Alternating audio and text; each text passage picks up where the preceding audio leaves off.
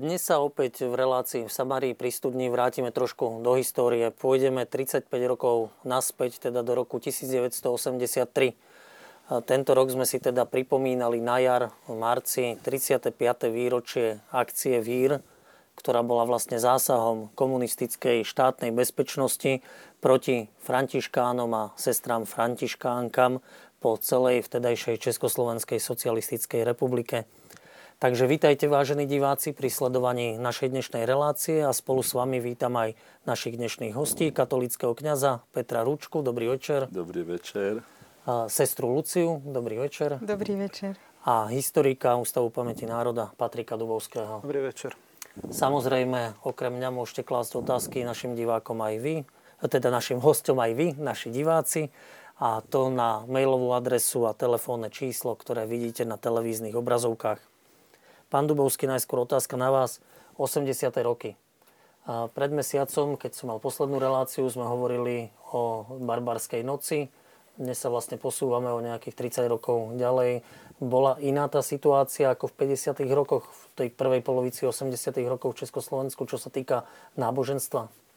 Tak isté, že bola iná, ale pre církev veriacich nebola samozrejme ružová, ale v porovnaní s tými 50. rokmi, 50. rokmi barbarskou nocou a ďalšími zásahmi už to teda bola tá normalizácia, čiže útlak skorej administratívny, psychický, spoločenský a podobne, ale samozrejme boli tam aj e, veľké porušovania ľudských práv, porušovania cirkevných práv a podobne. Ehm, bolo to podmienené ehm, situáciou teda v bývalom sovietskom bloku. Komunistický režim v Československu patril stále k takým najdogmatickejším. Napriek tomu teda, že už ehm, bol zvolený pápež Jan Pavol II a vplyv jeho pontifikátu bývalých komunistických krajinách začal byť e, značný. E, v Polsku teda e, sa dostávala do popredia solidarita, ale v Československu ešte stále moc mala v rukách komunistická strana.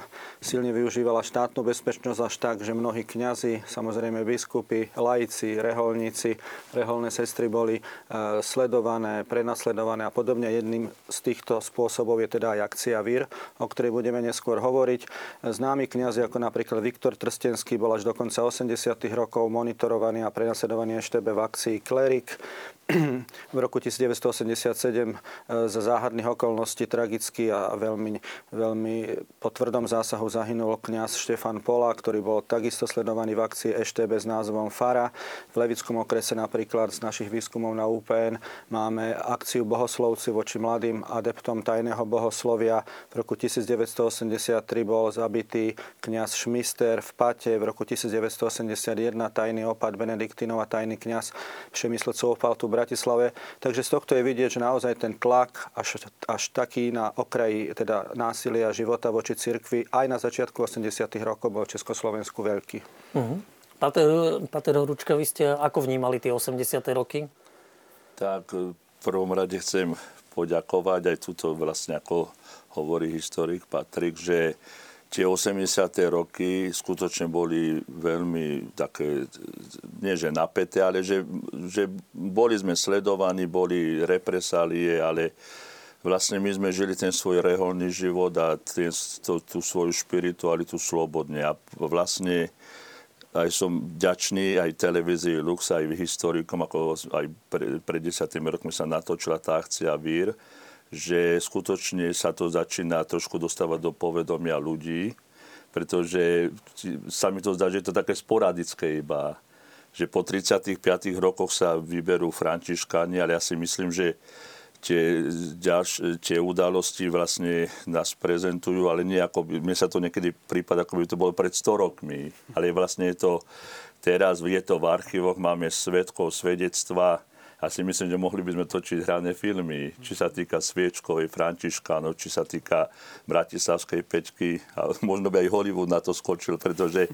sú to tak zaujímavé veci a s toľkými svetkami, veď len čo bola akcia, vie, že tam bolo 25 zatknutí priamo, čo sme boli priamo odsú, do väzenia daní, 250 výsluchov, domové prehľadky, všetkých práv zbavených, všetkoho majetku.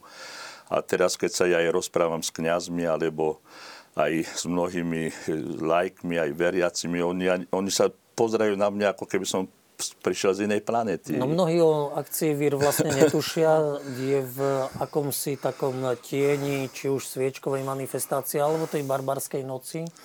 A práve preto možno aj dnes bol ten nápad zorganizovať túto diskusiu. A to si myslím, že to je ve- veľmi dobré, pretože my sme, my si takú trošku to, že ako keby sa to robila nejaká selekcia, že boli len určití disidenti, ale vlastne tie svedectva, čo napríklad vydávali reholné sestry, napríklad Patry, my sme boli v Českej provincii, že čo vydávali, oni skutočne život obetovali, či Pater Barta, či Pater Zan, či to aj potom bol e, Pater Lojsko Glabasni a mnohí iní, alebo Pater Cyril Bystrík, alebo sestrička, sme tam mali sestričku Andrejku, uh, ako sa volá Andrejka, toho doktora, uh, dcera zo Starej Ľubovne. A oni vlastne zomreli vďaka tým represáliám. Vlastne boli to mučeníci niekedy takí krvaví, ako bol Popieluško Polsku, alebo ako hovoríme o Coufalovi, alebo Polákovi, ale alebo máme Jarka Rusnaka, čo na Trnavke zomrel. Že, ale to, toto bolo vlastne nekrvavé mučenictvo. A, t- a tí, tí ľudia skutočne obetovali svoje životy, svoj, svoju... No, my sme vlastne obetovali všetko, len aby sme ukázali tedy, že ten reholný život sa dá žiť. Ale to bolo zaujímavé, že my sme to nebrali ako, že to bolo zakázané i keď sa hovorilo, že zakázaná rehoľa, za... nie. Pater ešte Jan Barta, on v 82. zomrel 9. decembra, čiže následkom infartu a tých tlakov represálií, ale on hovoril, že nikdy rehole neboli zrušené to bolo cez generálnu prokuratúru zistené v 69. Nikde neboli zrušené, ale oni sa snažili, bo my sme normálne chodili do práce, sme študovali, my sme normálni občania boli tedajšieho Československého štátu. Len vo voľnom čase ste žili re- A my sme žili život. aj os- teda... ráno sme stávali o 4 na 5, sme viedli normálny reholný život, duchovné povinnosti, sveta omša, potom sme šli normálne do fabriky, do, do práce na 8,5 hodiny, potom sme študovali a robili ešte aj tú tzv. protištátnu činnosť.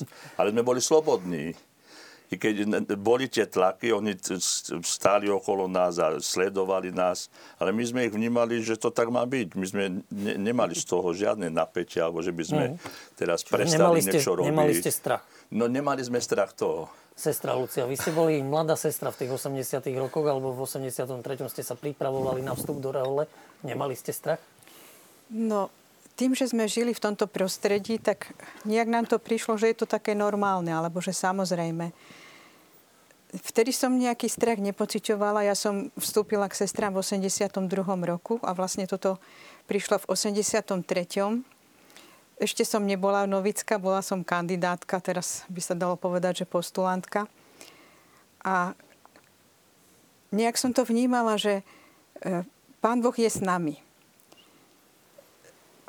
No, keď, keď sme boli na výsluchu, alebo tak, samozrejme, že ten strach tam bol. Ale zároveň som vnímala, že Pán Boh ako, ako mi pomáha a je so mnou. A pamätám si, že keď bratov zatvorili, tak vtedy sme s jednou, teda Marika Zorvanová, ona je taká moja blízka priateľka, potom sme boli aj spolu, sme vstupovali do noviciátu, tak sme si tak otvorili Božie slovo a sme si tam prečítali Neboj sa maličké stádo, lebo vášmu otcovi sa zapáčilo dať vám kráľovstvo. No pre mňa to bola taká veľká posila, že som si povedala, no pán Boh je s nami, nech to vyzerá akokoľvek. Uh-huh. A pri bežnom živote ste si neuvedomovali nebezpečenstvo, že môžu prísť represálie? A Pater Rúčka hovoril, že e, žili normálne ako reholníci, vy ako mladé sestry. Nebali ste sa, že vás vyhodia zo škôl, keď sa na vás príde No, dopredu som sa nebala. Už potom teda, keď, keď ma zobrali a vraveli mi, že nemusím dokončiť školu, že ma môžu vyhodiť, tak, tak som to brala ako dôsledok niečoho, že teda naozaj ja chcem ísť za pánom Ježišom a keď je to treba, tak som ochotná treba aj tú školu nedokončiť. Uh-huh. A vy ste ne... boli vlastne vtedy študentka? Áno. Čiže aký bol ten váš reholný život v tom, tom eh, začiatku tých 80 rokov. Ako to prebiehalo? Pater Ručka povedal, že sa skoro ráno vstávalo, modlitby, potom U nás práca. to bolo také isté v podstate. My sme žili v spoločných komunitách, to je zaujímavé, že my sme žili v takých malých rodinných domkoch, len na Trnavke sme mali v Bratislave 5 domkov, Košiciach sme mali e, taký tiež e, reholný dom, aj sestry mali v Ružomberku, potom v Liberci, Prahe, Brne. No celé, vlastne to bolo, my sme boli tedy akoby Československá rehola, ako františkáni. A my sme v jednom domčeku žili, ja neviem, traja, štyria bratia, tri, štyri sestry a vždycky tam bol starší pater a staršia sestrička, ale všetko bolo v civile. Uh-huh. Takže my sme navonok vystupovali ako rodina. Uh-huh.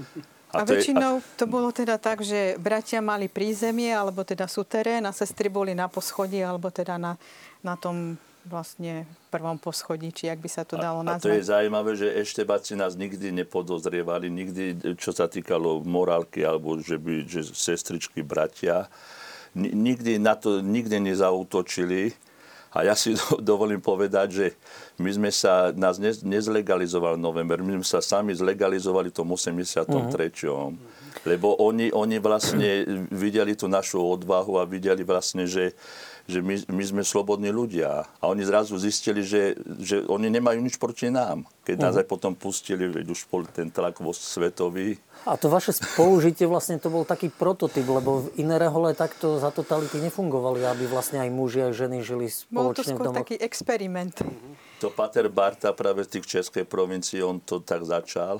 No, bol, ako hovorí sestrička Lucia, že bol to experiment, ale no akurát kto nám odpadol, no vieme, známa osoba Náhlik nám odpadol z toho a že ten dostal sa potom vlastne aj že, lebo to je zaujímavé, že oni všetko o nás vedeli, všetko o nás vedeli, keď nás zatkli, to musíme sa o tom trečom. Ale oni si to všetko chceli od nás potvrdiť. Ako keby oni neverili ani tým, ktorí im to hmm. ako dali takto na tacku, donašali. Takže uh-huh. vlastne oni potom, aj keď nás zavreli, aj pustili, tak vlastne my sme potom verejne chodili, sme išli do Levoče, do Šaština. Ja som chodil verejne spoveda napríklad do, do Nitrianskej diecezy. Bez, od... bez štátneho súhlasu. Bez štátneho súhlasu, len som si oblekol reverendo. Oni si, a nikto ma ani nelegitimoval, ani, ale ja som až v 91. dostal štátny súhlas. Uh-huh. Tak ale že my sme, no, oni nám urobili vlastne krásnu no, službu. V tom 83. vás legitimizovali. Áno, takže my sme sa takto zlegalizovali vlastne vďaka, vďaka tej odvahe a vlastne to, že my sme žili ako slobodní ľudia. Uh-huh. Pán Dubovský, e, dá sa povedať, e, keď tu zaznieva, že eštebáci ich nepodozrievali, žili ako rodiny, že sa teda nejako pripravovala, či nepripravovala Eštebe na, toto, na túto akciu. Zaznelo tu meno Náhlika. Mm-hmm. Čiže ako vzniká, rodí sa v mysliach Eštebe akcia Víra? Tak Eštebe permanentne monitorovala církev. Bolo to naozaj na základe jednak zákonov ešte z roku 1949, kde bol definovaný dozor štátu nad cirkvami.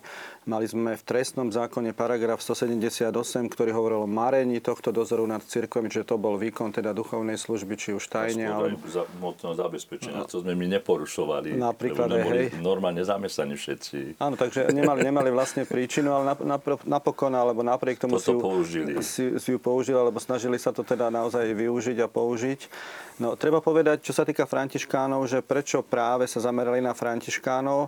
Ja si myslím, že to má pôvod ešte v roku 1950 v akcii K, kedy všetky teda rehole mužské a ženské boli v Československu zlikvidované, ale pátrov františkánov niektorých nechali ako kňazov na farách, pretože tie fary zrazu boli uprázdnené, ktorých teda slúžili e, všetci tí zaistení reholníci, takže táto rehola e, zostala čiastočne slobodná, teda tým pádom mohla aj potom pôsobiť spoločnosti a mohla teda aj začať pracovať e, v utajení, najmä teda na začiatku normalizácie e, v 70.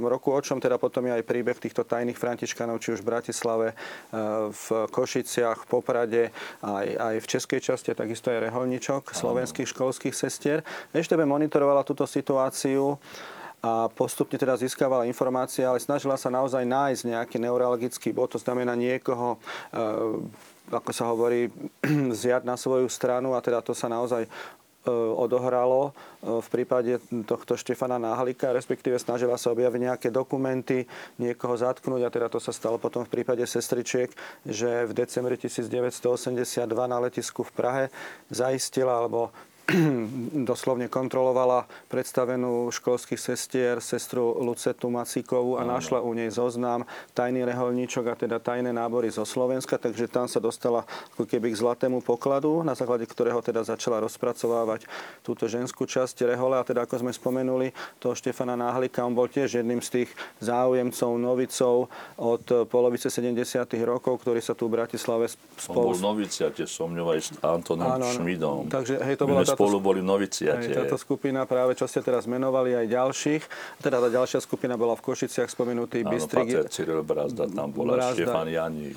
Áno, no, Bystrik Janík. Som, Bystrik Janík, Bystrik Janík. No, ako no, rehol. Takže tu sa podarilo zase e, získať človeka z tejto strany, najprv teda pozorovanou osobou, čiže ho naozaj monitorovali a potom ho teda nejakým spôsobom zlomili a stal sa teda naozaj spolupracovníkom štátnej bezpečnosti a potom na prelome rokov 82-83 doslovne teda vyzradil e, celú tú štruktúru tajných františkánov. Je to zachytené aj u nás v archíve Ústavu pamäti národa asi ho to lákalo mimo reholu, veď potom sa aj teda oženil s jednou z tých sestričiek Majerčákov, ale to je už ich osobná vec z môjho pohľadu ako laika, ale každopádne z hľadiska Eštebe získala Eštebe tieto informácie a teda na základe nich začala zisťovať, kde sa nachádzajú, kedy, kam, čo chodia, e, mená zisťovali a pripravovali teda túto akciu práve na symbolicky na kvetnú nedelu, teda toho 27. marca 1983, kedy predpokladali, že tajní františkani budú zhromaždení zastúpení po tých svojich domoch, budú slúžiť možno nejaké bohoslužby, modliť sa a aby ich teda jedným úderom, ako Eštebe rozhodla, zatkli. Uh-huh. Sme mali pardon, naplánovanú duchovnú obnovu, tak oni nás aj predtým sledovali. My sme videli, že i nás pozorujú, že tam boli autá, že sa tam nejakým spôsobom e, prechádzali. Sme to vnímali a oni asi predpokladali, že postupne, keď sa tam zhromažďovali ľudia, nechodili sme naraz, tak čakali vlastne, aby mohli urobiť ten úder. Keď, keď tam bude plno vlastne. No, nás bolo v tom dome tých 20 ľudí. No a pre vás, keď ste ich videli, to nebola taká výstraha, že radšej sa rozpustiť, rozísť? Nie. Neviem, možno, že Nebola, to je také... Nebola, lebo to je zaujímavé, že my sme my sme práve, že e, všetko skovávali a my sme napríklad rúcha, e, bohoslužobné kalichy, potom knižky, my sme všetko mali poskovávané. A nejakým, ja neviem, vnúknutím, to aj Pater Schmidt spomínal tej akcii vír, že všetko sme doniesli. Ako keby sme im to doniesli takto mm. na tácke. Mm.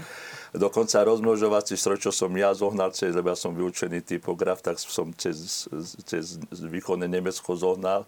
No ten stroj bohužiaľ našli na križovatka, ja som bol na staničnej a tam chudáka Lojská Glabasňu za to zavreli. Uh-huh. No ale o, no, to, to, oni boli úplne, tá domová prehliadka trvala jeden deň a dve noci a skutočne to veď ja mám len, čo ja mám spis osobný, ešte keď Langoš žil, mám 1200 stranový spis doma. Uh-huh. A oni všetko poctivo, papierik za papierikom, knižku tým, všetko rozobrali. No dobre, dostali sme sa vlastne k tej prehliadke, čiže vlastne na všetkých miestach, kde boli františkani, vlastne išlo o všetky vaše františkanské domy, či niektoré? Všetky. všetky. Čo sa týka tých hlavných všetky. Uh-huh. A mhm. dokonca sestry, to som bol prekvapený, či tam v Ružomberku, v Žiline, v Košice, oni, oni to tak mali monitorované, že dokonca, že vedeli tá ich provinciálka, čo bola tá Magdalena Sumilasová, ona bola u rodičov. Mm-hmm. Ešte aj tam zasiahli, že vedeli, že kde je presne, že sa nedostavila do tej komunity. Mm-hmm. Že oni všetkých zmapova- mali zmapovaných, ako, ako keby mali nejaké GPS. Treba podotknúť, že tie prehliadky a teda tie prepady boli, e, neboli schválené podľa zákona, oni nemali na to povolenie. Veď áno, oni nemali súhlas, lebo ja som prvé, čo namietal, že nech dajú súhlas prokurátora. Oni, oni nemali žiaden papier. Oni sa jednak báli, aby sa to neprezradilo a jednak teda bola to aj prejav arogancie, že na čo nám je teda nejaký uh-huh. papier, keď vás ideme všetkých teraz pozatýkať. Ale, ale je zaujímavá taká myšlienka, lebo ja som pôsobil e, na Záhorí aj na viacerých farnostiach a teraz nebudem radšej menovať, ale som objavil svojho bývalého vyšetrovateľa Eštebaka, ktorý sa v jednej obci angažuje ako kresťan, ako člen hasičov, ako člen e, e, takého boského srdca, dokonca sa angažoval za za starostu, chcel byť starosta tej obce. Chlapec pochádza z Kisus, ale dostal sa na Zahorie a to chcem povedať, že on tam žije ako počestný človek. Ale, ale, ale ja sa, ja sa to, to trošku tak divím, že vlastne to u nás nebol asi ani na to žiaden zákon vydaný, že by eštebáci alebo tí, čo skutočne likvidovali ľudí, že by oni za to nejakú újmu mali. Sa nemohli uchádzať napríklad o verejné funkcie. No, bol lustračný zákon, ktorý no, ja ale... Langoš, ale vypršal na Slovensku, teda e, po rozdelení federácie sme ho nepre, nepreniesli, ale teda úmyselne. Ale tí ľudia, hovorím, sú medzi nami ano. a ja chcem tohoto človeka navštíviť a chcem sa ho spýtať jeho pocity, keď mňa vyšetroval mm-hmm. konkrétne, že ako teraz, keď už má 70 rokov, že ako teraz on by sa vyjadril. Že, no možno vôbec... sa obratil skrz vás? Ja, ja neviem. Lebo ja som práve mal s ním taký zážitok, to som spomínal aj na tej akcii Vír, že on mňa obhajoval doktor Bém. Uh-huh. A on bol strašne vyťažený. Ja som si nevyberal tohto. Tam Tonko mal, aj Lojsko vlastne mali Rampaška doktora. Ja som, že, že BM, dobre, tak doktor BM, Tibor BM. No a on nikdy nemal čas prísť ako na výsluh. A ja som vždycky, lebo to sme boli zase už poučení od tých českých bratov, od, od Patra Bartu a Patra Zaň, lebo oni boli, pre, to je zaujímavé, oni boli pred nami zavretí ešte v 82. Mm-hmm. No oni hovorili, nič nehovorte, žiadne konkrétne mená, nič nevyjadrujte sa. No a on, on, on len tak sporadicky došiel, ten doktor Bem, a ja mu hovorím, no nehnevajte sa, pán doktor, vy ste môj obhajca a keď vy tu nebudete prítomní, ja nebudem vypovedať. A oni, no chlapci, máte toto aj mikrofóny, tieto, ako sa hovorí, magnetofóny, to počulo, čukalo to tam. Hovorím, ja nebudem vypovedať. A on mi hovorí, ten doktor, že ale pán Ručka, ale že ja, že ja mám rodinu a manželka je chorá, ona ide na operáciu a že to, to, to musíte už nejak takto veriť, že, že to sú, sú dobré otázky. Hovorím, viete čo, pán doktor, nehnevajte sa, ja neverím a keď vy nebudete chodiť na vysoké, ja nič nepoviem. No a potom mu hovorím, že viete čo, pán doktor, keď máte takú ťažkú situáciu, ale toho nevedel ani súdruhovia, že tak ja budem, ja sa budem dnešný deň za vás modliť a obetujem celý deň. No a lebo ja som tam, sa mi podarilo po, po asi po štyroch týždňoch sa mi tam podarilo začať slúžiť Svetu Omšu Justičaku, priamo v Justičaku na, na celé 158. A, lebo rodičia mi poslali hrozienka, taký mm. maces, tak mal som matériu, Evangelia Lukášové som vedel na lebo sme chodili premietať tie hrané filmy cez to ešte, čo boli tie kotúče 16 No a, a kánon som tiež vedel na Tak som slúžil Svete Omše. Takže dnešný deň obetujem za vás. Tak potom to rozpustili a ten vyšetrovateľ hlavne zostal so mňou a mi hovorí, že pán Ručka, ale že ja mám problémy v rodine, že viete, že moja manželka sa so mňou rozvádza, ja mám 8-ročnú cerku a a že, že ja som stále v robote. Hovorím, viete čo, pán vyšetrovateľ, no už som to dneska slúbil doktorovi Bémovi, tak keď chcete, za, za vás zajtra obetujem. A to je zaujímavé, že on nepovedal ani slovo, že áno, nie, tak ma dal odviesť hore, lebo to bolo dole mm. pri zemi, či sútereň, aby sme boli na poschodí. Ale takže oni boli podľa mňa len, oni nástroje boli tam, lebo keď bol potom Veľká noc a tie májové dni, tak väznica bola prázdna. Tak išli poslušní chlapci na Oravu, na Kisúce k mamičkám, mm. manželkám, oni možno ani nevedeli, že sú ešte bací.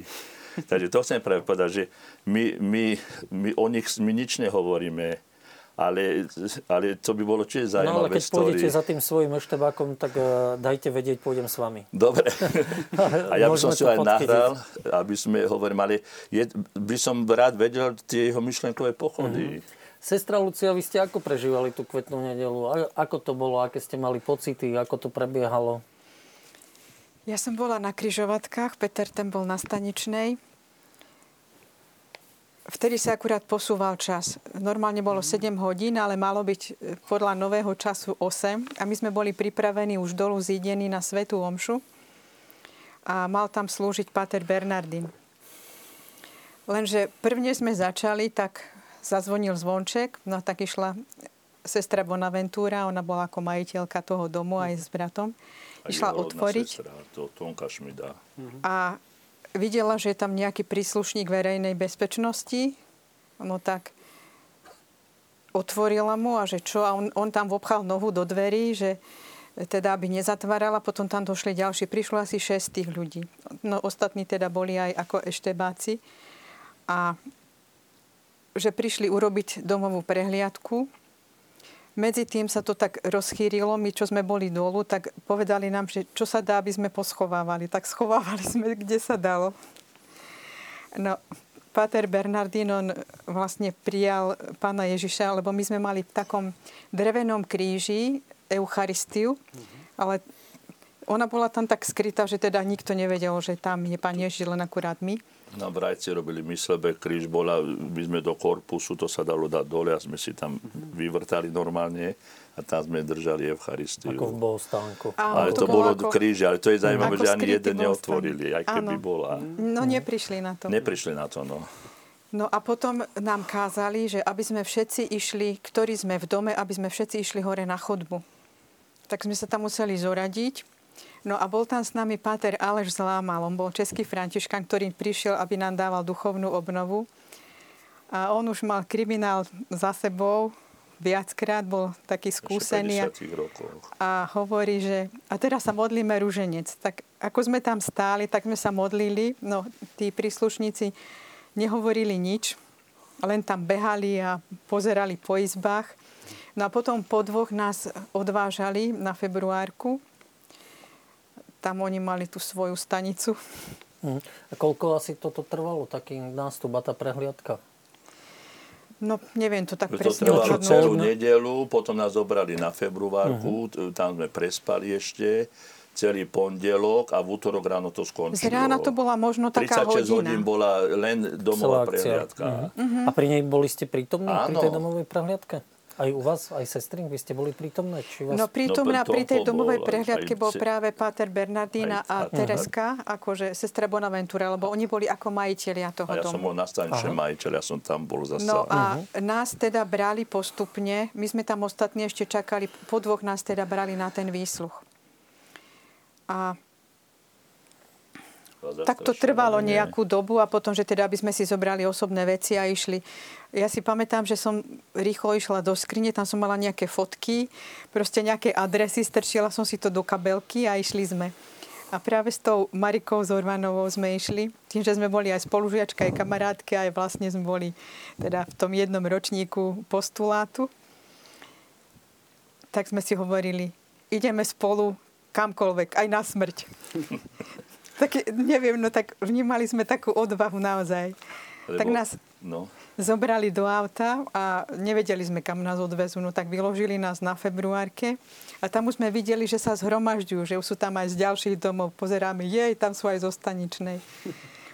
No a potom nás zobrali a nás rozdelili do, do miestnosti a postupne teda nás brali na vypočúvanie.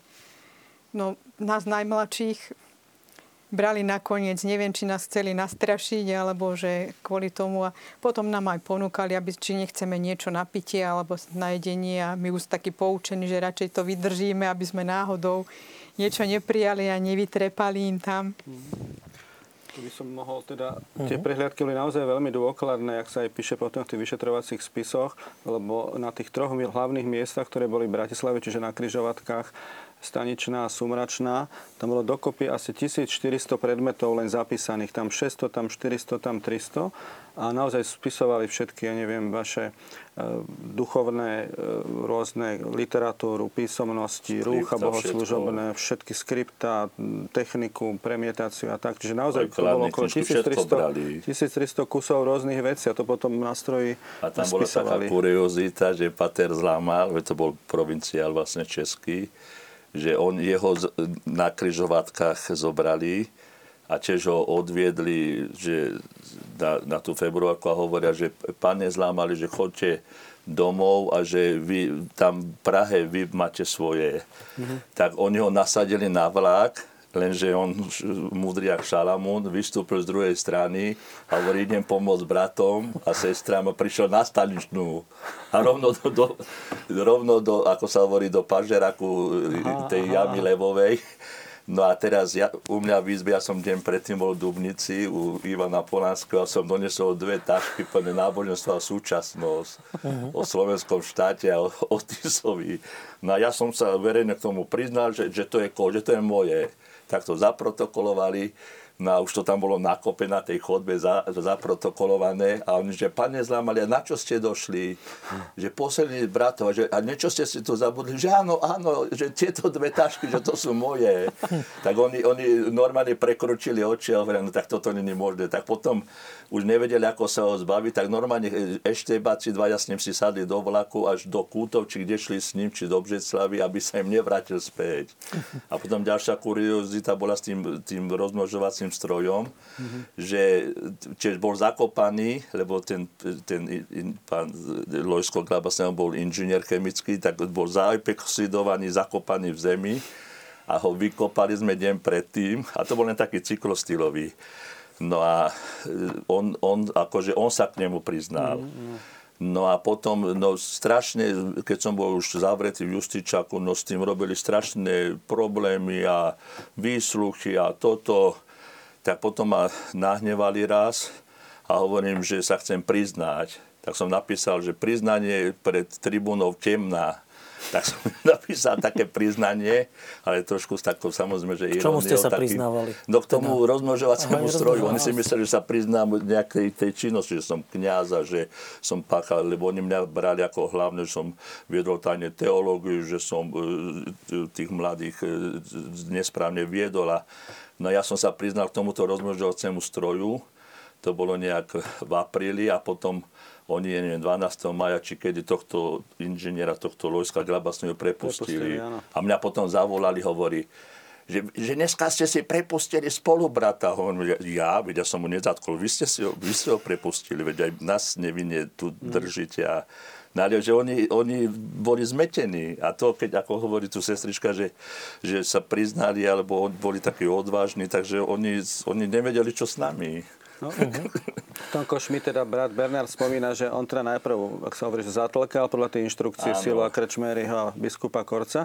A napokon, či si uvedomil, alebo ste boli dohodnutí, neviem, tak on sa tiež priznal a potom to, keď som sa s tým rozprával, argumentoval tým, že on vlastne tým chcel dať najavo, aby sa do sveta dostalo, že sa u nás zatýkajú františkani, že proste naozaj sa porušuje či už Helsinský dohovor, ústav alebo uh-huh. čokoľvek. Čiže to bol celkom dobrý ťah, že sa to dostalo potom do sveta. Asi aj na základe toho potom už prichádza prichádzali tie kroky verejnosti, alebo Lebo náš generál, tedy bol Pater John Vona, on dal vytlačiť 100 tisíc pohľadníc Aha a dal to do celého z františkanského sveta. Všetko to posielali Husakovi mm. náhrad, ako, že aby prepustili mm. františkánov a františkanky, že to je zločin v histórii Slovenska a. Československa nemysliteľný, no tak potom, že, že ten Husák, že už musel byť aj celý výbor z toho úplne mimo. Uh-huh. Ale 100 tisíc e, pohľadní dali vytlačiť. alebo do Československa. Sestra Lucia vás pozdravuje spolužiačka Olga zo Sabinova, že spomína na čas po výsluchu, boli ste na praxi v jasliach. Áno, Takže spomína na vás Takže ďakujem pekne. Tak, máte taký pozdrav. Dobre, spravme si približne v polovici relácie Áno. krátku eh, pauzu a umožníme aj divákom vydýchnuť aj nám tu v štúdiu a poprosím režiu teda o pesničku, o pesničku, po ktorej sa znova do štúdia vrátime.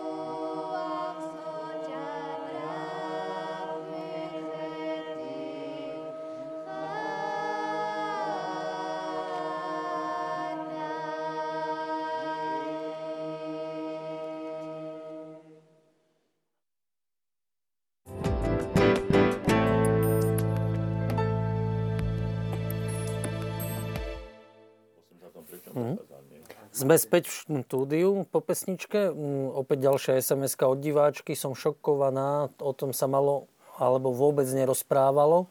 Bol niekto potrestaný? Či platí to komunistické, že skutok sa nestal? Potrestaný, to už sme vraveli v úvode relácie, nikto vlastne nebol za takúto akciu. Teda z tých, z tých eštebákov, nebol, nebol. ktorí vykonávali akciu. Zaujíma ma teraz také prežívanie. Sestra Lucia, vy ste absolvovali dva výsluchy ano. u príslušníkov EŠTB. Čo ich zaujímalo? Ako to prebiehalo? Pred reláciou ste vraveli, že ste sa modlili takou opačnú modlitbu k Duchu Svetému. Áno. No prvýkrát to bolo vtedy, keď nás brali všetkých. To bol taký kratší výsluch. A vlastne sa nás pýtali na bratov a sestry a že či sme, či sme mávali sveté omše a či sme, ja neviem, mali štúdia a takéto rôzne veci, tak tým, že som bola poučená, tak snažila som sa to zapierať. Alebo že nepoznám, nepoznám. No neviem, či som sa im zdala alebo nezdala. Za nejaký čas, možno to bolo, neviem, týždeň alebo dva, ma zavolali na ďalší výsluch a to bolo vlastne, že ma zobrali zo školy tak som poprosila tých najbližších, aby sa za mňa modlili. A keď už ma viezli autom, tak vtedy som sa vlastne modlila tú modlitbu Duchu Svety, prosím ťa, ty otváraš ústa, teraz mi ich zatvor, aby som na nikoho nič nepovedala. A naozaj tam som vnímala taký aj vnútorný pokoj, aj takú Božiu prítomnosť pri tom všetkom. Lebo ten druhý krát tam sa vlastne vystriedali pri mne štyria, ktorí ma vypočúvali. A to bolo také rozličné. E, jeden, ten sa snažil ma nejakým spôsobom ponižovať, že proste nadával a nejak si tak zo mňa uťahoval. Potom druhý to bol taký veľký muž, on sa tak postavil a neviem, či chcel nejak dať najavo tú svoju silu a prevahu, aby som sa zlakla. Potom tretí bol bol nejaký kapitán, myslím Kisucký, tak e, ten mi hovoril, že ak budem krivo svedčiť, tak môžem dostať 3 e, roky väzenia, kým, e, kým za marenie dozoru sú dva. Že aby som sa teda rozhodla. A ja som si v duchu povedala, Pane Bože, hádam tie tri roky vydržím, ale nechcem povedať na nikoho nič. A naozaj, akože som cítila napriek všetkému, ako bola tá ich prevaha, tá ich moc určitá, že ja v tej svojej slabosti a v takej určitej možno aj najvite, že, že Pán Boh mi pomáha a že naozaj môžem povedať, že som neprezradila na nikoho nič. Uh-huh. No, pomohol mi teda jeden z tých, z tých eštebákov práve tým, že mi potom poradil, že podľa určitého paragrafu nemusím vypovedať. No a ja som sa toho chytila už potom, keď prišli a že sa striedali a, a pýtali sa ma zase na ďalšie veci, tak som sa odvolala na toto. A už mhm. keď videli, že si so mnou neporadia a že nič im nechcem povedať, tak možno po nejakých 4 hodinách ma pustili. Uh-huh. A máme opäť e, divácku sms -ku. Ďakujeme vám za svedectvo vašej viery, vám dôstojný pán Rúčka aj vám sestrička Lucia. Ďakujem aj UPN, že uchovávate dôkazy minulého režimu a ďakujeme televízie Lux za všetky zaujímavé programy. Vaši verní diváci, pán s vami, takže aj my ďakujeme. Ďakujeme tiež. Páter Rúčka, vy ste vlastne pred 35 rokmi sedeli v base o takomto čase. No, dá sa povedať. V justičnom paláci, to nebola basa. To nebola basa, to bola vyšetrovacia väzba. Áno. Uh-huh. Čiže čo ste tam prežívali? Vy už ste vraveli, že ste tam slúžili tajne Sveta Omše istú dobu. Ako prebiehali vaše výsluchy? Čo ich zaujímalo a ako ste, no, ako ste trávili ten čas? Tak e, keď ma zatvorili, nechcem robiť zo seba žiadneho hrdinu, tak som si aj pánovo posťažoval, aj poplakal ešte, ešte na tej februárke, tam hore na tom štvrtom poschodí. No a keď ma prevážali, to bolo práve na Zerený štvrtok s tým Antonkom ma prevážali, v putách ma prevážali do Justičaku, už ako obvineného. Tak ma dali do cely, e, tam na prvé poschodie 158, to bolo uzavreté oddelenie, to tým bolo vyznačné, že lebo boli normálne chodby, koridory a my sme boli v uzavretom a tie uzavreté oddelenia boli ešte, boli normálne dvere a ešte zvonku bola mreža. Tak asi sa báli, že vyjde náš duch vonka, že mu tečeme. No a keď som tam došiel, tam boli, ako my sme boli traja v jednej celé, no a boli to, tedy, tedy tam bol taká akcia, ten Zélík, ten plavčík, čo kamarátom a rodine porozdeľoval kufriky a potom sám vzduchol desi a a som tam mal ešte jedno takého recidivistu, čo vždycky na dva mesiace zavreli, lebo nemali dôkazy na neho. No ale to nebolo podstatné. Bolo podstatné to, že som tam prišiel, dali mi hneď teplaky františkánske a da, celá bola, ja neviem, 4 metre krát 2,5 a tam sme ako štyria mali byť, ale traja sme tam boli. No a tak som si pánu Bohu posťažoval, a potom som zrazu cítil, že pán Boh ma tam poslal, skrátka, že tí, tí väzni, oni, no, cez deň som sa modlil a, a, a potom, čo sme tam mohli robiť, že šachy sme hrali. Mm-hmm. Iné spoločenské hry tedy neboli.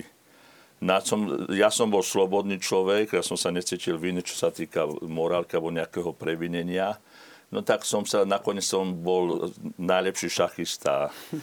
Ale predtým som vôbec šachy nehrával, ale už aj dneska by som ich nevedel.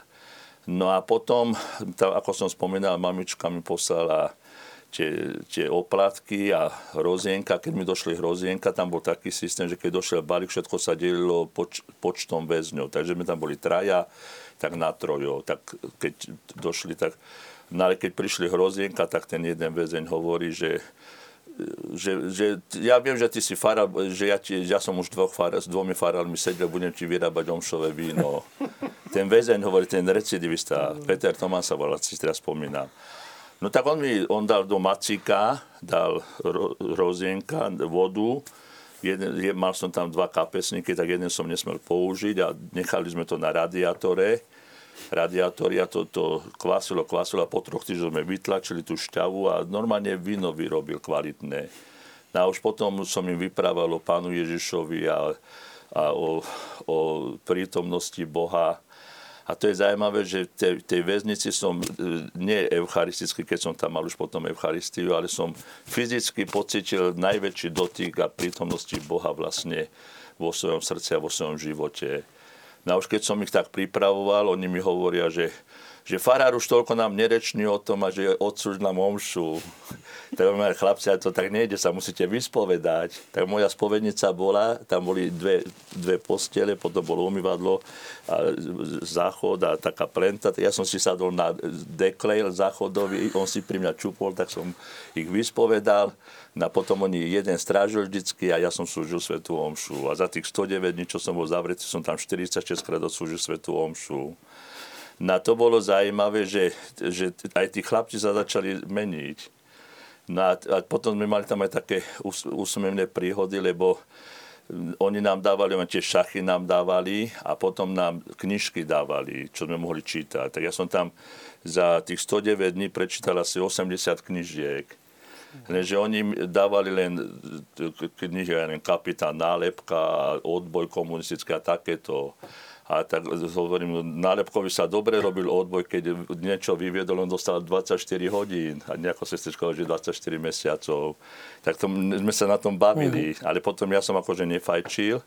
A to je zaujímavé, že peniaze mi z podniku posielali na účet do basy no tak som kúpil cigarety, vždycky zory boli a tým, čo tam vozili tie knižky, dva bariky, tu máš cigariet a daj dobre knižky, tak celú švedskú literatúru a anglickú, tak také lepšie knižky mi nosil, tak som ešte tam študoval vlastne. Uh-huh. No a to chcem, toto chcem tým dopovedať, že ak, ako sme tam vlastne boli, takže my sme vlastne vytvorili také spoločenstvo. Uh-huh. A potom ja som ešte bol taký, že nám tam dávali, lebo som to tlačil, keď lebo som vyučený poligraf, som bol v poligrafických závodoch. Na, nám dávali Express, Život a tieto noviny.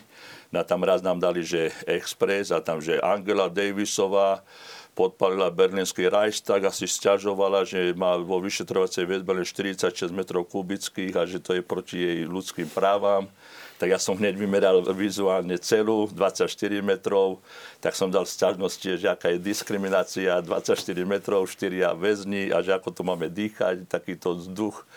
No a potom som tak naštval, som napísal 24 listov za tých 109 dní sťažností. Tak, a som si to aj písal, mám to niekde odložené. Na toaletný papier som si písal kopii, aj sa mi to podarilo vyniesť mm. z toho väzenia potom. Na raz ma zavolal načelník väznice a mi hovorí, že pán Ručka, že vy keď ste už taký, taký rebel a taký revolucionár a vy, vy všetko komentujete, tak povedzte mi, čo to znamená skrátka PBJK. A ja mu hovorím, že, že súdruh načený, že ja vaše komunistické strátky nepoznám. On, že vy pohán, to znamená pochválený bude Ježiš Kristus. A mi to babička každé Vianoce a Veľkú noc píše na vr- e, karty či dopisu. Ven! Takže oni, oni mali tam z toho, no nehovorím, že zábavu, ale sme, sme vychádzali skutočne, že žiadne násilie, nič. A pri tých výsluchoch to tak bolo, že oni len chceli vždycky tie otázky, ako aj Tonko, aj ja som dostával, že či ste tajne vysvedčení, či ste študovali, či čo. No a ja som si takú taktiku našiel, že keď ten pán doktor Bem nemohol, tak som im hovoril, že chlapci, dobre, ja vám odpoviem, prečo neodpovedám, ale budete mať viac roboty. Lebo tedy to ešte ako ďatli čukali na tých strojoch a jedno, jednu stranu písali hodinu a pol. A že keď dalo piačné kopírak, no to bol, ja som mal nervy z toho. No tak Hovorím, dobre, ale budete to musieť písať. No takže prečo neodpovedáte? Neodpovedám na túto otázku na väčšiu čest za slavu Božiu. A, a to, ich, to ich išlo dožrať. No ale vlastne to sa splnilo, čo hovorí aj sestrička, čo vlastne je v Evangeliu, že nestarajte sa, čo budete hovoriť, že bude vám to dané z hora, čo máte povedať. Uh-huh. Takže ja, ja, my sme sa tam vlastne dobre cítili a keď už potom povedali, že nás chceli zastrašiť, že my vás zavrieme až černačom, my sme už zavretí. Ale prečo by som ja mali zvon z basy? Tu mám 11 hodín spánku, v 8 sme museli byť už v pyžame do 6. kľud. Tu, tu môžem kľudne meditovať, tu môžem rozímať, tu sa môžem za vás modliť. Hovorím, že je to lepšie ako to. Tu, načerpám silu, aby som zase mohol... No, dnes to vyzerá veselo, ale naozaj veselo. to bolo aj také pred tými 35 rokmi. No, no hovorím, že nebolo to, ale ja som to potom prijal ako, že takto má byť. Uh-huh. Že som to Čiže už... dôležité je to prijatie. Asi Áno, to prijatie vnútorné. A že vnútorne som bol slobodný, že nemal som vlastne, viem, tí moji spoluväzni napríklad od zúrivosti, keď e, prehrali, napríklad roztrhali šachovnicu. Na každé ráno boli prozby a ja som vždy dával písmo svete, že chcem a tento trestný zákonník. Mm-hmm. A že na čo vám to je? Ja to chcem, ja budem si tu študovať. Ale ani raz mi nedali. Mm-hmm. Teraz chodím do, do Leopoldova, tam všetko majú všetko tam majú, čo chcú. No, je, to, to je úplne iné. No. Ale to chcem povedať, že oni boli nervózni, tak potom ja som musel lepom medzi, lepiť tie šachovnice, aby sme mohli ten šach hrávať a zberať kocky po celé. Že, ale tá sloboda nás vlastne, oni, oni nám tam pripravili pôdu potom na, tú, na ten život, že ale ináč, ako hovorí sestrička, no nebolo to ľahké, lebo mnohých oni aj psychicky zlomili a, mnohí vlastne no, zastrašili ich a mnohí, mnohí čo nám tú sestričku Andrejku Ignácov, teraz som si spomenul, zabili. tu máme, tu máme tiež e, presne jedna z diváckých otázok, či postrehol, že v tejto relácii musí byť spomenutá aj Andrejka Ignácova a jej tajomná smrť. Toto práve, že je, že ja som, to bolo na rádiové 44, to tam bývali, tá som, že tam bratia neboli len sestričky už, ano, lebo my sme boli nastančení na na tých kryžovatkách, na Gašparikovej a na e, Rozmarinovej. A toto sme potom ako posledný dom kúpili, lebo my sme kupovali také staršie domy, to vtedy stalo, ja neviem, okolo 100 tisíc korún. A my sme tie domy si opravili, väčšinou rodina toto, a sme tam vytvorili tie komunity na tomto, tento dom to bolo už, ale už potom, v 86. Už 86. to bolo, že jedného dňa, my sme boli niekde na nejakej akcii, tiež e, duchovnej, no a zrazu sme počuli, že tá sestrička, že tam zomrela v kúpeľni. No a ja som, jej otecko bol doktor, jej mamička 10 rokov predtým zomrela, ja som ich poznal, lebo ja mám druhú mamu zo Starej Ľubovny na Svichova, lebo my, nám de- mamička zomrela, keď sme boli malé deti, nás zostalo 9 detí, no a otec sa druhýka doženil práve zo Starej Ľubovny s, s mamičkou. No a tak ten jej otec ma poveril, aby som ja všetko vybavoval, aj pohreb všetko. No a bolo to záhadné, že kúpala sa, ale všet, predtým sa tam ďalší desiatí kúpali a nikomu sa nič nestalo na unikal kysličník uhličitý a ona, uholnatý a ona sa otravila. No ale to bolo potom sme nad tým rozmýšľali, že či oni na komi nedali, lebo ja som potom išiel na, túto, na centrálne vybavovať papiere, umrtnili za tieto veci. A si predstavte, že tie eštebáci, menovaní, nemenovaní, tam boli. V te, tom, tej miestnosti, kde mala byť len pani, čo vydáva tie, tie umrtné listy. A oni na mňa posmešne, že čo pán Ručka, že prišli ste vaš, vybavovať pohreb vašej sestričky? Hovorím, nie mojej sestričke, ale obeti, ktorú ste vy zabili. Tak na mňa zagánili, ale do, do dneska sa nič nevyšetrilo. I keď ten otecko žije, ale do dneska sa nič nevyšetrilo. Aj sa to tak nechalo. A potom bolo to zaujímavé, že bol pohreb, ona bola zo Starej Ľubovne, ale mala pohreb v Košiciach. A oni nás čakali v Ľubovni a my sme boli v Košiciach. A keď ju kladali sme do hrobu, bo- mala ten hrob vyložený pekne, tak z toho išli úžasná vôňa rúží. Že, že ty si tam nebol na tom Bola som na pohrebe. pohrebe, áno. Úžasná vôňa rúží a taký pokoj, že sme všetci vedeli, že to, ako vy hovoríte, že to bola záhadná smrť. Ale do dneska nevyšetrená. V Ústave pamäti národa je niečo o tom, pán Dubovský? Ja som sa venoval tej mužskej vetve, e, takže to by sme sa museli opýtať Veroniky z Vievkovej, ktorá to spracovávala. Predpokladám, že to bolo vyšetrované, ale ak to bolo za takýchto to okolností, dotiahnuté. tak to nebolo dotiahnuté a ten spis, predpokladám, že by bol v archíve ministerstva vnútra, ak tam je v Levoči alebo v Nitrianskej strede. Ale eštebáci určite o tom vedeli, lebo tie, tá posmešná poznámka, že no prišli ste, od, a to, to no, som tam jasne bolo podozrenie, vedel. že vlastne ona odišla skôr z práce a je možné, že ich prekvapila, lebo oni tam vtedy sledovali vlastne tú rádiovú, bývali tam aj špaky. A práve to bolo na tom také, že keď zisťovali, alebo že vlastne ona v- bola v tej, v, v tej kúpelke, išla horúca voda na ňu a v podstate ona nevdýchla vodu, to znamená, že ona tam bola už mŕtva položená. Takže vyzerá to tak, že jej niekto pomohol na druhý svet a že potom ju tam dali. Že mohli ju ako otraviť. Áno, Tak inak. Ale to, to sú len dohady, no bohužiaľ. No, to je práve to, čo hovorím, že nikto z tých, ako hovorí, No a vtedy už teda sme trošičku mali aj strach, že čo asi bude ďalej, lebo keď už naozaj išlo o život, tak bolo to také Už, to, už ťažšie. nebolo to také radosť, veselé, lebo my, čo sme boli vlastne vo väzení, my sme boli chránení. Oni to vonko mali horšie, lebo im boli stále v petách. Ale Ale aj tie vyšetrovacie spisy potvrdzujú, že aj vy ste boli sledovaní, aj teda Všetci, no vaši, jasne. vaši bratia v Košiciach. Tam je zaujímavý prípad, že tam bola tá komunita okolo Jaroslava Brázdu, Cyrila Bystrika, Janika a ďalších. A oni práve ten dom, ktorý ste spomínali na tej Moravskej Moravskej 62 si rekonštruovali. A teda chodili aj do mesta, vracali sa, získavali peniaze, pomaličky to dávali dohromady ten dom.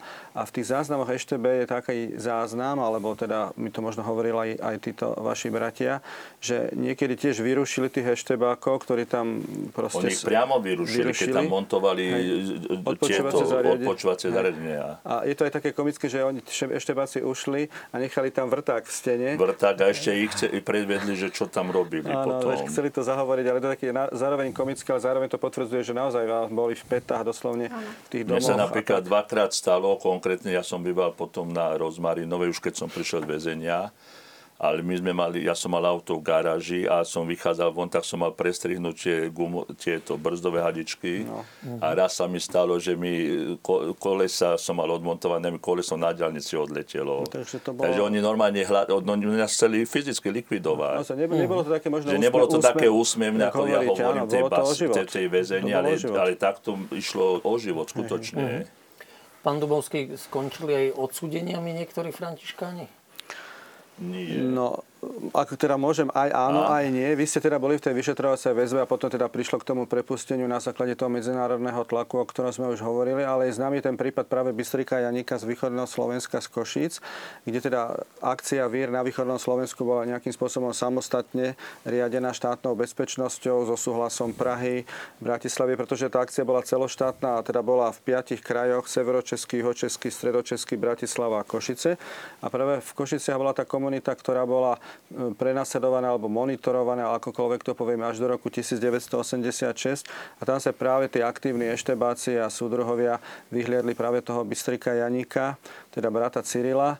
ktorý bol obvinený najprv teda z toho, že zneužil teda po finančnej stránke nejakú pani, ktorá si ho vzala do...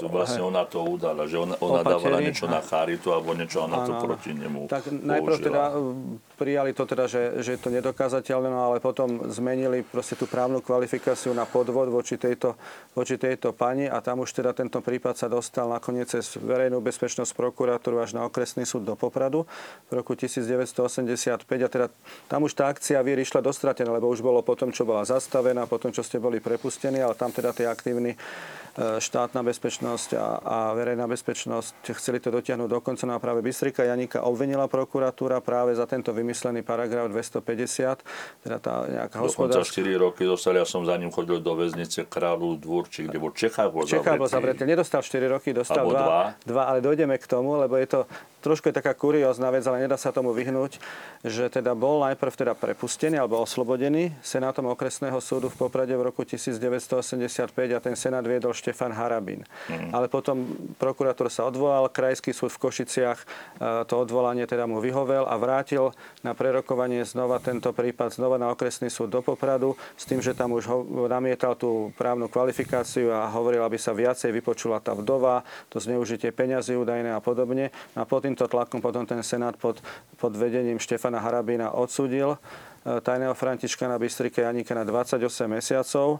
Bol teda v tých Čechách zavretý a odsedel si 14 po polovici trestu, požiadalo prepustenie.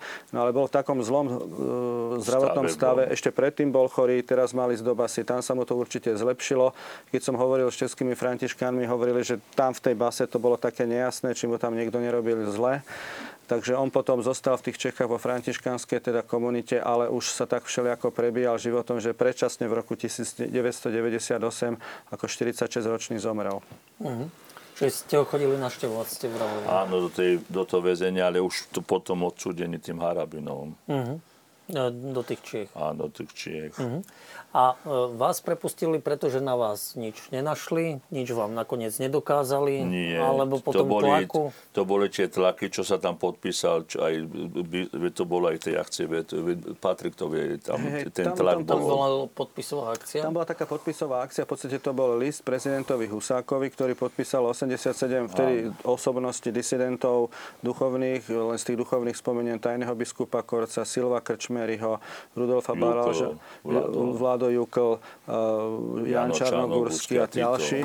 Ten e, kopia toho spisu sa zachovala aj u nás v Ústave pamäti národa, takže predpokladám, že pod týmto tlakom, pod tlakom toho generálátu františkánskeho, všetkých tých pohľadníc, Aj tá konferencia tedy bola v, no, v júni v Prahe tiež. Čiže tam bola tá následná schôdzka, takže tá kritika bola obrovská, hoci Husák potom na nejakej stranickej schôdzi, to ste vytuším napísali, Aj. pán redaktor teda ešte vyhlasoval, že nikto mu to diktovať nebude, ale napokon veľmi tak urýchlenie v tom máji, e, v júli 83 ste boli teda prepustení, ale ako sme už povedali pred chvíľkou, tá akcia VIR e, v tom, na tom východnom Slovensku pokračovala teda až odsúdením Bystrika uh-huh. Janíka. V Čechách tam bola podpisová akcia za prepustenie, neviem, či nie 4 tisíc podpisov, tuším, bolo za prepustenie českých františkánov, takže to bola, malo to vlastne veľký ohlas.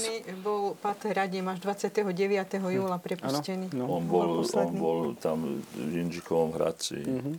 Ale to, bol, to je zaujímavé, že vlastne, že tá oficiálna církev, oni sa nás zase tak nezastávali, i keď oni nám hovorí, že my sme pozemná církev, ale my sme všetky úkony, čo sa týka liturgie, sviatosti a života viery my sme robili otvorenie. Mm-hmm. My, my sme chodili napríklad do kostola, čo bol na Trnavke Jaro Rusnák, mm-hmm.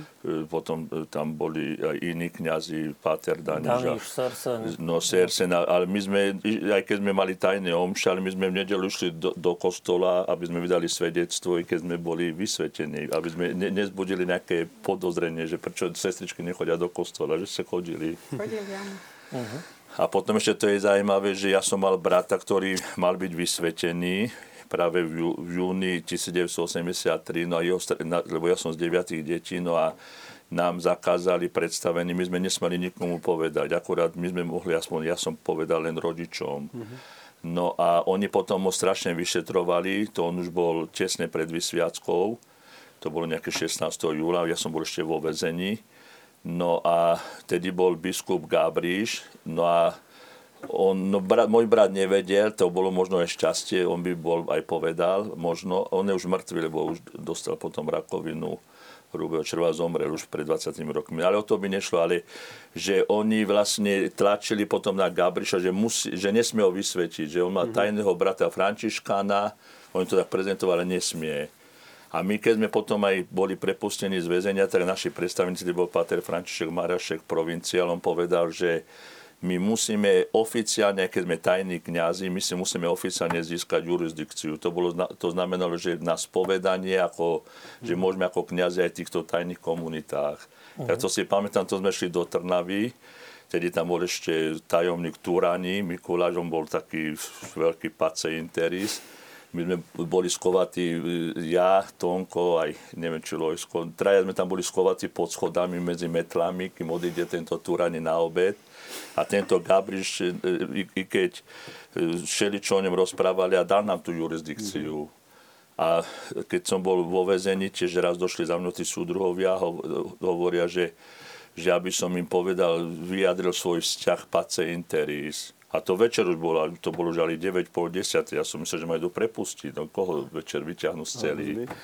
No a, alebo ma idú zlinčovať, alebo čo. No a oni, ja som im povedal, že mám taký názor na pacienta, že to je zločinecká organizácia, je to infiltrácia e, ako EŠTB do, kňa, do radov kléru a že takto nás sú rozleptať a ako zničiť církev na vonok aj vnútorne. No tak vtedy sa oni strašne rozčulovali a potom mi hovoril ten vyšetrovateľ, čo aj sestrička hovorí, že že pán Ruška, že keby ste boli vyjadrili lojálny vzťah, že už ste mohli byť vonku a ste mohli mať najlepšiu faru, ako ste si vybrali. Mm. A tento vyšetrovateľ, to je zaujímavé, že ja, my keď sme mali domov prehliadku, tak ja, Vlado Ďurikovič, my sme hodne spolupracovali, to je známe meno rodinné spoločenstva a taký veľký aktivista bol pre rodiny a, a čo sme tajne pašovali knižky, literatúru.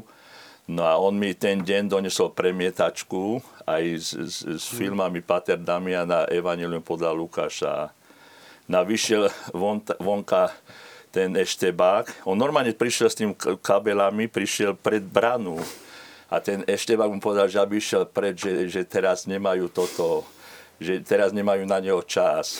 No vlastne, ale doličný materiál vlastne by tam doniesol. A potom na druhý deň, no samozrejme, že on sa už, už dovtipil, tak všetko zlikvidoval a na druhý deň prišli k nemu domov, ale už nič nenašli. Ale že ako hovorí sestrička, že oni aj nepriamo pomáhali, že medzi nimi tam tiež boli takéto, aj Pater Schmidt spomínal, že oni po, niečo pustili. Nie, niečo mali z domova, nejakú výchovu. No a... niečo bolo v nich, no kre, kresťanské. Aspoň u niektorých teda. Uh-huh. A pozdravuje rodina Grausová. Pán Paterovčka, spomínajú na ťažké a krásne časy. No, to sme a si... Ďalší divák sa pýta, možno sestra Lucia môžete vy prvá povedať, že teda opäť vážia si vaše svedectva, ale ako ste vedeli odpustiť eštebákom? Odpustenie. Páter Ručka hovoril o prijatí. Tak odpustiť tým, že som veriaca a že sa snažím, tak ako Pani Ježiš nás učí, aby sme odpúšťali aj svojim nepriateľom. A keď odpúšťame, tak vlastne otvárame sa aj my láske a ak prosíme za nich, tak oni sa môžu tiež aj obrátiť a môžu byť spasení. No nie je to vždy ľahké a hlavne u tých, teda keď, keď človek viacej trpel alebo že e, musel niečo prekonať. Ale si myslím, že vždy je to možné, pretože že je to taký Boží dar aj ako dokážem prijať to Božie odpustenie pre seba, tak som schopná ho dávať aj druhým. Uh-huh. Ináč, ja by som to tak definoval, ja som tej konfederácie politických väzňov, Tom Kostrolec bol náš predseda už dva roky vo väčšnosti a on, on práve hovoril, že odpúšťať, ale nezabúdať. Uh-huh. A to je, to je práve to, čo som na začiatku povedal, že z nich nikto nebol potrestaný a Jano Čarnogórsky povedal takú vetu v 92., že že my odpúšť, odpúšťame týmto, ale nič sa neurobilo de jure. V Čechách to trošku ináč riešili. No a ja si myslím, že práve toto im dalo zelenú, že vlastne oni sú stále medzi nami. Mm. Oni sú stále medzi nami a stále, aj hovorím, že aj bohužiaľ aj v cirkvi je to, že my sme stále vydierateľní. Tá nežná revolúcia bola príliš nežná, no, nebola a, a spravodlivá. Nie je to len ten november, ale si myslím, že to je práve tie vzťahy a toto všetko. Lebo Možno sa... právne teda de jure, na mne sa páčil monsignor. Ale, ale osobne, no, ale to osobne vnútorne, akože je to potrebné, to odpustenie. Áno. Ale, ale ja si myslím, že práve aj z Ústav pamäti národa, aj tieto relácie, že, že malo by sa to skutočne viac prezentovať a ľuďom ukázať, že, že tá doba tu bola a že my, aj keď teraz sa tvárime, že, ako, že by sa nič nestalo, ale že to bol pionierský tábor skoro. No, ale tu ide skôr o to, že oni by si mali uvedomiť, že, lebo monsignor Vlk sa mi ľúbil, keď v 91. zavolal kňazov na svatý kopeček, tam ako je příbram, že kňazom povedal, boli sme aj zradcovia, boli sme aj kolaboranti, boli sme aj spolupracovníci, urobme hrubú čaru, začneme od znova. A ona sa to neurobila. Stále sa vydieráme aj v cirkvi, aj vo vzťahu, aj medzi ľuďmi. Ja som napríklad v Šulekovej vo farnosti, tam je každý druhý bol bachár a mi povedal, pán Fara, vidíte Bachára e, pochovávať, čo bol ako v 50 rokoch a ubližoval aj kňazom, aj reholníkom, aj sestričkám. Hovorím, je to pravda, ale ja som tu není sudca. Mm-hmm. Ale keď sa spoločnosť s tým nevysporiadala, tak čo tam treba? Poviem, že nebudem pochovať, to by som každého druhého mm-hmm. pomaly nepochoval. Ale naozaj to nevysporiadanie, ja, ja myslím, že dobre, že ste to nadhodili, no. je vážna vec, pretože to deformuje spoločnosť, kriví to náš pohľad aj tých ľudí voči právu. A teda keď hovoríme o cirkvi, len za obdobie normalizácie, respektíve od roku 1965 máme 9 nevyjasnených úmrtí kňazov na Slovensku od teda počnúť z Patra Cubinka až po Štefana Poláka alebo kniaza Bernoláka, no, a to by sme mohli menovať. A za celú teda tú históriu tragickú komunizmu to bolo odsudených kňazov, reholníkov na 756 rokov. K tomu nejaké... Ale 134 tisíc rokov si odsedeli. Hey. To je vy, vypočítané uh, ako za, za, tie, za celý ten komunistický režim. Áno, v Československu, ale to sú všetci, politi- všetci politickí väzni. A sestričky boli tiež väznené e, dokopy. Do tých táborov vyvážané, do tých všelakých fabrík, do Áno, to, to sú všetky tie akcie, akcia K, akcia R, akcia pravoslavizácia organizácia PS100 a tak ďalej. Čiže a, sestričky si tiež vytrpeli svoje 10 ročia. v čom v zlej legislatíve, ktorá bola príjmaná po roku 89 alebo neochotou? Ja si myslím, že legislatíva áno, nebola prijatá dostatočná. Trestný zákon na, tom, na to nepomyslel, ale hlavne tie politické garnitúry, ktoré tu boli, tie postkomunistické, či už to bolo HZDS, SDLK a tak ďalej, ešte aj teraz Smer, tak e, sa nepovažovali to za prioritu Hovorili si dobre rehabilitačné zákony, nejaké jednorazové odškodnenia po tisíc korún alebo ako stačí, ale hlavne teda tie politické garnitúry neboli to, k tomuto naklonené. Dôchodok je vyšší ako bolo No to je, to je, to je naj, najvypuklejší problém, že máme tu problém teda, kedy bývalí príslušníci EŠTB, Bachari a tak ďalej ako zamestnanci ministerstva vnútra majú výsluhové dôchodky a politickí väzni majú mizerné dôchodky. Už len preto, euro, 320 no, už, už len preto, že počas tej väzby sa im nerátal teda práca do dôchodku, nemajú žiadne privilégie čo je naozaj Nič. obrovská hamba tohto štátu a všetkých politických garnitúr, ktoré to doteraz nedokázali zariadiť. Mm. Jeden z divákov no, píše tak celkom zaujímavo, že kresťan je v dileme a ťažkej úlohe byť pravdivým. Odpustiť, neodpustiť, zabudnúť, nezabudnúť, milovať bližného, zatratiť. Vlastne kresťan je konfrontovaný s minulosťou aj v tej dnešnej dobe. A vlastne to, čo vy ste hovorili o kardinálovi Vlkovi, on e, presne kladie tieto otázky, že koľko ľudí, koľko v našich farnostiach spolupracovalo s komunistami, eštebákmi, po totalite sa obrátilo alebo zakotvilo v službách cirkvi, sú kostolníkmi, lektormi, ministrantami, rozdávateľmi Eucharistie, demokratmi, aktívnymi katolíkmi. Koľko mien katolických kňazov figurovalo v zoznamoch ehm, bol eštebákov a spolupracovníkov. Čiže toto pomenúva aj ten divák. Takže ako sa má kresťan, katolík vysporiadať s týmito dilemami? No, tu, tu jedine môže odpustiť, lebo hovorím, že u nás bohužiaľ sa s tým nevysporiadala církev ako taká, ako na Slovensku.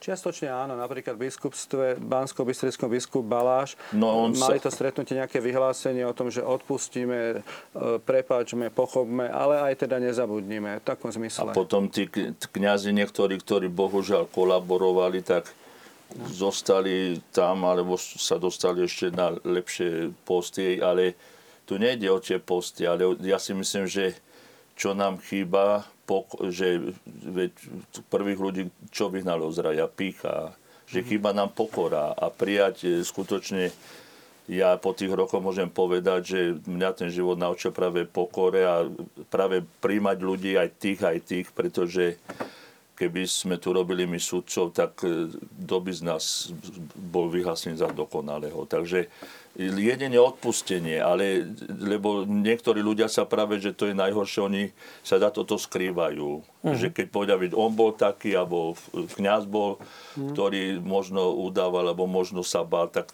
keď ja mám problémy, tak sa za to skrýjem. Ale to je, to je, to je amorálne, to není kresťanské myšľanie. No, Pateruška, ale sme aj zároveň občania štátu, keď žijeme v právnom štáte, tak minimálne napríklad za takú sviečkovú demonstráciu, ktorá bola naozaj len tesne pred komunistickým teda pádom bývalom režimu, tak sú dôkazy v archívoch, tí ľudia to žijú, je, je to zdokumentované, tam bolo použité násilie hrubého zrna na ľuďoch, už nehovorím o ďalších akciách. Prečo to nedokážeme? Ja tiež sa pýtam ako občan, historik, tak a, ale to by sa bolo, mali pýtať aj občania. Lenže, lenže to je to, že tu sa práve stále selektujú len tí určití. Napríklad ja osobne na Sviečkove, ja som robil poligrafický závodok, pre mňa prišli ráno o 6 ma zabasli, som sedel tam na Česko, ako je Greslingová Československej armády, som sedel do 22. hodiny. To, to, ja som to ani nikomu nehovoril, ani, ani nedokumentoval, alebo nekomentoval. Ale mnohí takí boli, že, a presne ako hovoríte, že to svedectvo a tie represali to boli a nikto, nikto za to nebol potrestaný. Uh-huh. A to boli ťažké zločiny voči, voči vôbec osobe a voči dôstojnosti človeka, tých najzákonnejších ľudských práv ťažké delikty. Sestra Lucia Pater Rúčka už v úvode relácie vlastne povedal, že 83. Františkanom pomohol, že potom mohli vlastne slobodnejšie vystupovať, konať aj sestier sa to týkalo? Chodili ste na púte, mohli ste viac študovať sa, ukazovať aj v rúchach? No v rúchach sme sa až tak neukazovali. A mali ste?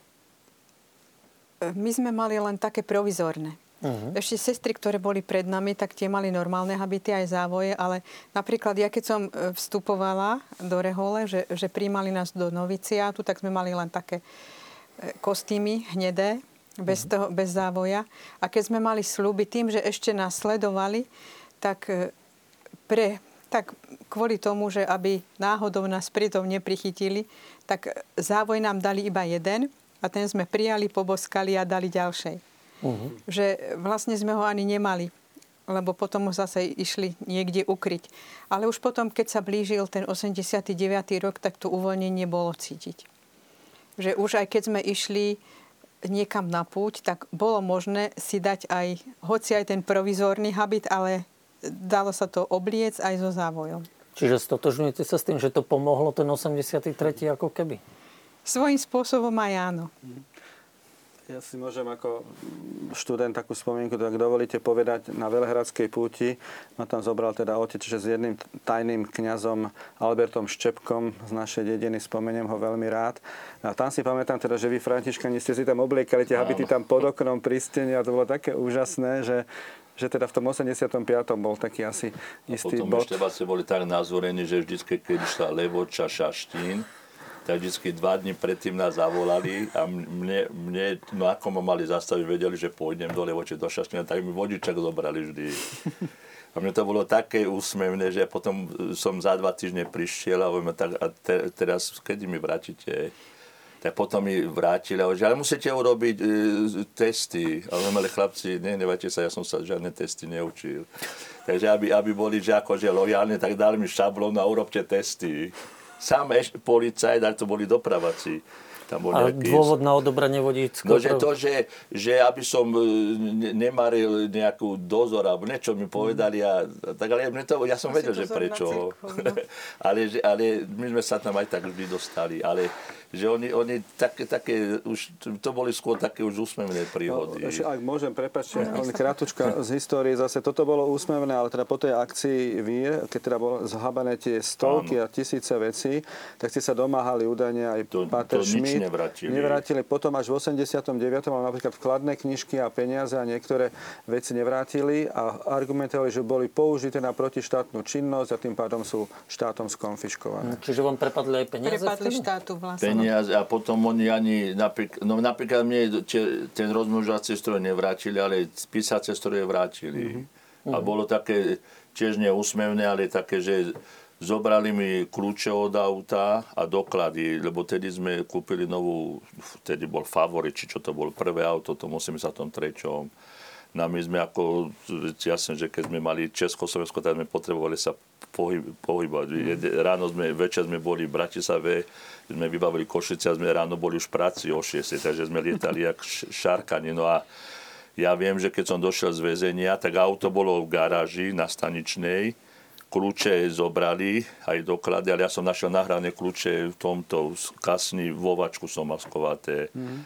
No ja som provokatívne akoby chodil s tým autom a mňa ešte potom BM, doktor BM, aj moja mamička upozornila, že ty nikam nechoď, že na teba je sledovačka. No ja som vedel, že na mňa je sledovačka, lebo to boli 4 autá, 16 príslušníkov a dva týždne mi dali na mňa sledovačku. A ja som už v Bratislavskej ulice poznal, naj, najlepšie sa mi, sa mi vždycky som sa schoval na Jaskovom rade, tam som vypol motor všetko.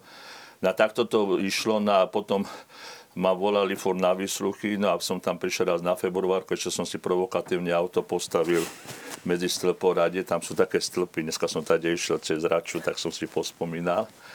No a oni, že a že, že, že vy prečo chodíte autom, keď nemáte vodičák a nemáte doklady? Hovorím, no viete čo, súdruh, tento bol ten Mikuláš Mino, viete čo, súdruh kapitán, že ja preto, lebo ja tie kľúče mám, aj doklady mám, vy ste mi ich ukradli.